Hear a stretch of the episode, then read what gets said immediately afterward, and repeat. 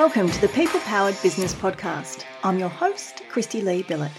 If you employ staff, engage contractors, or rely on people to help deliver your products or services, you're in the right place. Join us each week as we dive in to uncover what makes people tick, learn the best strategies and tactics to build an amazing team, and most importantly, discover how you, the business owner or leader, can unleash the power of your people to help create the successful business you deserve. Let's get started. Hey there, Kristy-Lee here, and welcome to episode number 75 of the People Powered Business Podcast. How are you? Hope you're doing great, having a super wonderful day, whatever you're up to. Where I am, the great news is it is warming up, it's no longer freezing. You know, I have uh, I hate the cold if you're a long-term listener to the podcast, so I'm pretty happy that it's a little bit warmer. And despite us being in week I don't know, 27 zillion of lockdown, which is what it really feels like at the moment. The fact that it's getting warmer is good, good news, and uh, been lots of positive activity around, and uh, yeah, all is going well. So I hope you are also doing super, super great.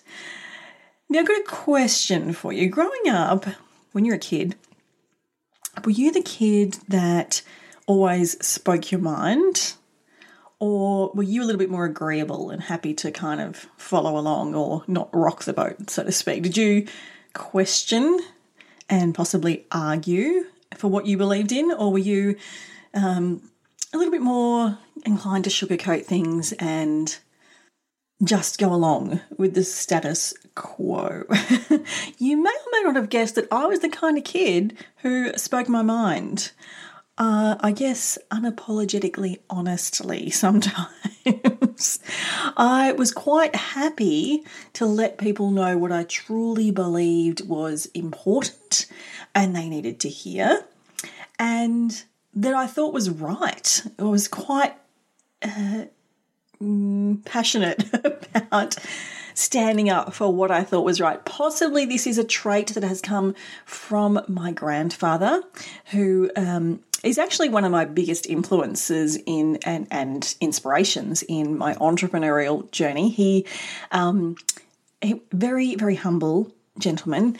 Um, he owned and ran a, I guess you'd call it like a timber business where he made goods out of timber. He was a pattern maker, was his actual trade. But like if you grew up as a kid in the uh, 70s and 80s going to a public school in New South Wales, you'll, and probably in anywhere, but you'll remember, you know, this is the day, guys, the younger generations won't know this. This is the day before we had smartboards or even whiteboards. We had chalkboards at school to learn from. And you had those old, like, timber things that they used, the teachers used on the chalkboard, like the big long meter rulers. And um, there was like set squares so that they could draw circles and all that kind of stuff. My grandfather made all of those for all of New South Wales schools.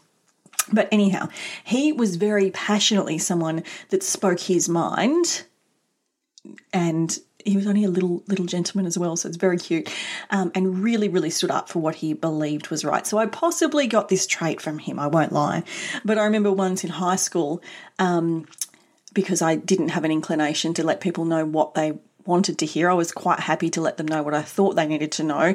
And this led me to storming into the assistant principal's office one day to speak my mind about the fact that he had declined an opportunity for the dance group that I put together to participate in a state competition because he didn't feel it was appropriate for a selective school to be participating.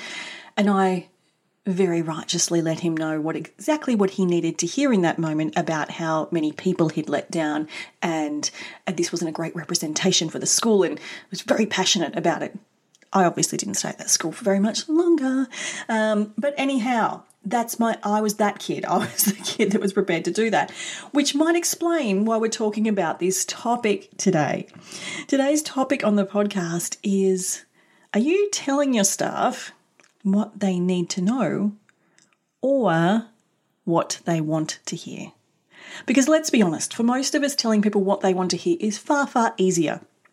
Not all of us are quite as inclined as me to tell people what they need to know.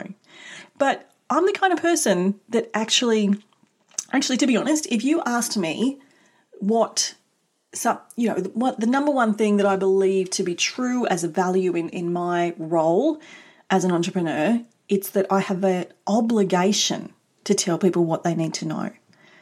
Because telling them what they want to hear is not good for their business. Telling them what they want to hear will often cost them money and time and stress and cause stress. Telling them what they need to know might also cause a bit of stress, but is better for their business long term. So I feel I have a real obligation to do this. And it's why I think it's such an important topic. And I was thinking about it and thinking about the fact that so many business owners find this really tough because it's not their natural default, because perhaps they're much nicer people than me. but perhaps, you know, it is hard to tell people something that they don't necessarily want to hear. And it's far easier to sugarcoat it and try and find another way around. But what I'm going to share with you today that is that telling them what they want to hear, not what they need to know, only makes your life harder only makes it more difficult and, in fact, is a total disservice to your employee. Many of you know a bit of a Brene Brown fan, and I know many of you are as well. And she, in her book um, Dare to Lead, says clear is kind, unclear is unkind. And I think that gets to the exact bottom of what we're chatting about today. Being clear about what an employee needs to know is actually really, really kind. Being unclear, sugarcoating things, telling employees what they want to hear, even if it's not the truth, is unkind. And I know that's going to challenge many of you, but by failing to be honest and transparent with our team, we are failing them as a leader. So, in in this in Dare to Lead. Now, if you haven't read Dare to Lead, I I really recommend this book. I'm not a huge reader. I think I've shared that with you before. But this is one of those books that not only could I not put down, but I have made notes. I've got post-it stickers everywhere. There's just so much gold in this book in regards to leadership generally. But Brene talks in the book about the risks of having a culture where difficult conversations, like giving honest and productive feedback, like telling people what they need to know, just out of a culture of niceness, which is often the reason that we don't have these conversations because it's just not how we do things, because being nice is more important. And I'm not saying being nice is not important, don't get me wrong. Or due to a lack of courage, a lack of skills. What that leads to is that there's all these risks, and instead of building the skills we need to change the culture, to have these conversations, to be unapologetically honest in a very authentic and productive and positive way, what ends up happening is we end up spending our time managing the performance issues and the behavioral issues that come as a result of our own inability to have these conversations. And the byproduct of that is that we lose trust. Without trust, we have no hope of bringing our team together and getting them to achieve what we need them to do. So, without the ability and the culture of these conversations, we don't build trust. In fact, we tear it down to shreds. But we also, in um, and Brene talks about this in the book, really interestingly, this causes a reduction in creativity and creative problem solving. Now, think about that for a moment. If you don't have someone thinking creatively, your next great product might not get created.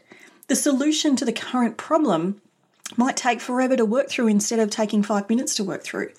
The um, you know iteration of the next big idea may never come to fruition because we've reduced the opportunity for creativity and problem solving.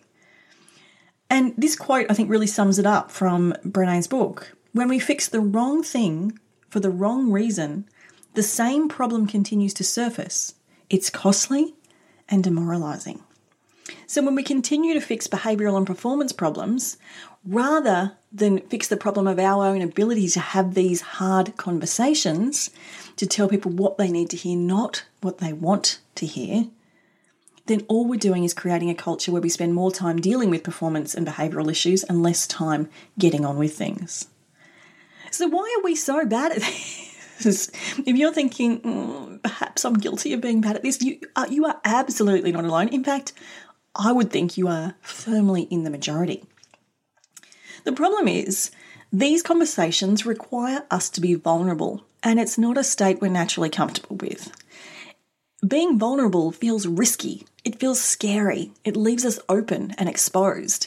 And that's not a state many of us like to be in. So we need to be vulnerable to have these conversations, but also having these conversations, being this honest, does mean we're going to make our team member vulnerable. And most of us, as nice people, don't want to do that. We don't want to make someone uncomfortable. And vulnerability has a certain level of discomfort about it, especially when you're not comfortable sitting in that space. So, for those reasons, I think we're definitely avoiders of these conversations. I think fundamentally as well, we don't know whether we're equipped to deal with what's going to come next the emotions, the anger, the resentment, the frustration, the argument. Because we know that having these conversations does not often involve a very calm and placid response sometimes. And if we're not confident that we know how to deal with what's going to come next, or we lack the skills to deal with the emotional fallout, of course we're going to avoid these conversations. These conversations require courage. This is pull your big girl panties on kind of stuff and get it done. That's not, you know, the, the natural default for many of you might be I'm just going to hide with my head under a doona instead of dealing with this. They do need courage. And sometimes we just don't have the skills or the knowledge to actually know how to tackle these conversations. We're not sure what step to take next. If we knew that, we'd get on with it. And if that's you, I have a little treat for you today. I'll let you know at the end of the episode where you can grab a free copy of a really simple step by step framework for having these kind of more difficult conversations with your team. I think it's important that we remember too what our team actually want from us. Fundamentally, at the core, our people want to know what we expect from them and how they are doing against those expectations. If we're not telling them what they need to know and we're focused on telling them what they want to hear, they're not going to actually really know how they're going against our expectations. So, at the fundamental level, we're robbing our employees of one of the things they want most from us as a leader. And what about the risks of getting this wrong? What about the risks to our business of failing to step in and tell people what they need to know? Honestly, this can sound a bit harsh. I actually think we're insulting our employees by not having these conversations because we are assuming if we tell them what they want to hear rather than what they need to know, we're assuming that they want to be lied to just to appease their ego. And I don't think that's the case for most, if not all, employees. So I think it's an insult. I think we're insulting them. Does that change your mind about how you're going to approach this? We are absolutely, as I said earlier, undermining trust in our team. That's a problem. Without trust, we're going nowhere. So, failing to have these conversations undermines any good trust that you've built within the team. You're also creating a culture of dishonesty. You're telling the rest of your team that it's okay not to be honest. Now, would you be okay if one of your team members wasn't being honest with you? I'm going to guess not. but you're demonstrating to them that it's okay to be honest to another team member. Your great employees will see black and white that you are not having the conversations you need to with someone that's not pulling their weight. It will stand out to them like a sore thumb. So you are telling them that it's okay to be dishonest, and the fallout from that, you're going to lose your best people.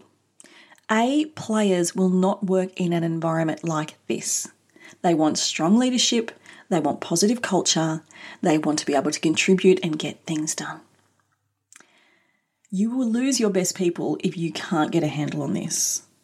And also, you are holding your people back. You're not giving them the opportunity to improve, to grow, develop, and to move forward in your business. You are keeping them stifled and still and small. It's your responsibility as the leader to talk to your people and to communicate with them what they need to know rather than maybe what they want to hear. So, how can you go about doing that? Let me share with you some strategies that might help if you think, righto, I'm ready and I need to have one of these conversations. Firstly, I think it's really important that you honestly frame up the conversation. So, when you get to having a chat with the employee, and of course, all the usual things apply, make sure it's a private space and you're not doing this in, in a public forum or in front of other team members um, or nowhere that they're going to be embarrassed or any of that stuff. So, have the meeting in the right place. But frame up the conversation right at the outset. I think it's totally okay to say, look, this is a really tough conversation for me to have because I, I know that you're probably not going to want to hear what I need to talk to you about. But I think it's really important that I'm honest and share this feedback with you or whatever it is that you're talking to them about. Frame it up. That's going to immediately just get that initial panic out of their mind so that they can be ready to listen. It also gets them prepared so they're not shocked when they hear whatever it is that you have to say. I think it's really important to explain the why in these conversations. Why is it important? How does it relate to our goals and objectives? How is it impacting others in the team, or the clients, or the suppliers, or whoever is being impacted?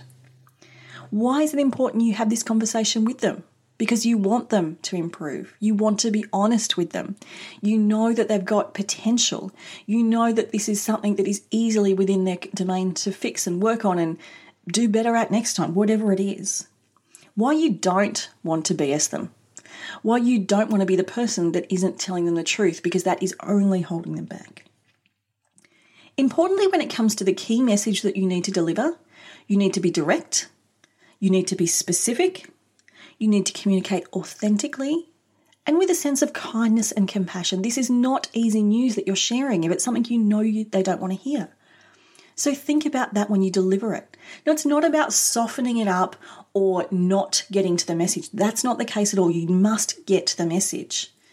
But do that with a sense of kindness and compassion where you're acknowledging that you appreciate this might be hard to hear and that you are here to support them through this. Open up a conversation with them about possibilities. How can we possibly improve? What could we possibly try next time? What are some possibilities to work around this scenario? It's really important when you're having these conversations to get curious. Curious is cool. If you're curious, you are going to ask better quality questions. You're going to learn more about what's really going on with this employee, and you'll be able to come up with much better quality answers and solutions. And that leads me to the last bit, which is to be solutions focused. Don't walk out of this discussion without some kind of next step or solution or promise of a further discussion. Don't leave the employee hanging and don't leave yourself hanging. If you need to have one of these conversations, you want to have a solution. You want to know how we're going to work on fixing this or what's going to change. Be solutions focused and be ready to listen to the employees' solutions as well. They may have something you hadn't even considered or thought of. So, there's some strategies that you might use to have these conversations. Frame up the conversation, tie it into the why, communicate directly, specifically, authentically, and with some kindness. Open up a conversation based on possibilities, get curious, and be solutions focused. Those things will really help to get this conversation happening in a productive way. You don't want to go into these conversations and get nothing out of it. That is a total waste of time and stress and energy on your part. And I think once you have got this happening for you as the leader, I really want you to encourage your team to start to have these conversations in the workplace. Encourage this kind of honesty. It might be radical honesty for where your workplace is right now, but if you can build the culture of trust and the framework of communication that you are all comfortable with, it is totally possible to have a workplace with this level of authentic honesty in it. This might be about helping your team members to understand how to best communicate with each other so that the message is received in the right way. Some people may need to be followed up in writing or have further communication after the initial meeting to make sure that the message has gotten through. This will work very differently for you introverts versus extroverts, for example.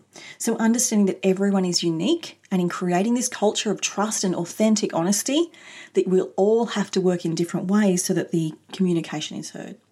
I certainly know of businesses that conduct kind of I'm trying to think of what we used to call it. Back in my retail hospitality days, I think we used to call it a rap session. I don't know why, but we used to have these monthly kind of sessions where all the employees could come. It wasn't compulsory, but you were welcome. And it was basically a get it off your chest session. And it was framed up very much that we're here to listen. There is nothing that's off the table, but be respectful to each other. And let us know how you're feeling. You could bring any frustration, anything you think wasn't working, any piece of raw honesty. You know, that, that might be a framework or a form that works for you, something like that. Remember as well that building trust, building resilience in your team, building vulnerability, these are all muscles that you need to work. Doing this once is not going to be the end solution, and it may not be perfect the first time, and that is totally okay. If you give this a go and it isn't perfect, do not beat yourself up. You are one step closer to introducing this into your business. And I do encourage you to build it into your culture. Imagine what your business could look like if you had a culture based on people hearing what they needed to rather than what they wanted to. Imagine the change in trust, the change in creativity, the change in productivity, the positivity of your culture, the motivation of your team, and ultimately the productivity and profitability of your business. It could be a game changer. Time and time again, I see businesses who are built on trust far outperform those that are built on fear and watching what people are doing all the time and micromanagement and lack of understanding about productivity in the workplace. This is a game changer if you can manage to master it. Not easy, not always fun, to be honest, but so, so important. I hope that's been a useful conversation for you today. As I mentioned, I have a gift for you. If you'd like to get my really simple step by step framework for tackling any tough conversation with one of your employees, just head over to peoplepoweredbusiness.com and click on episode number 75, and you'll be able to grab your free resource right there.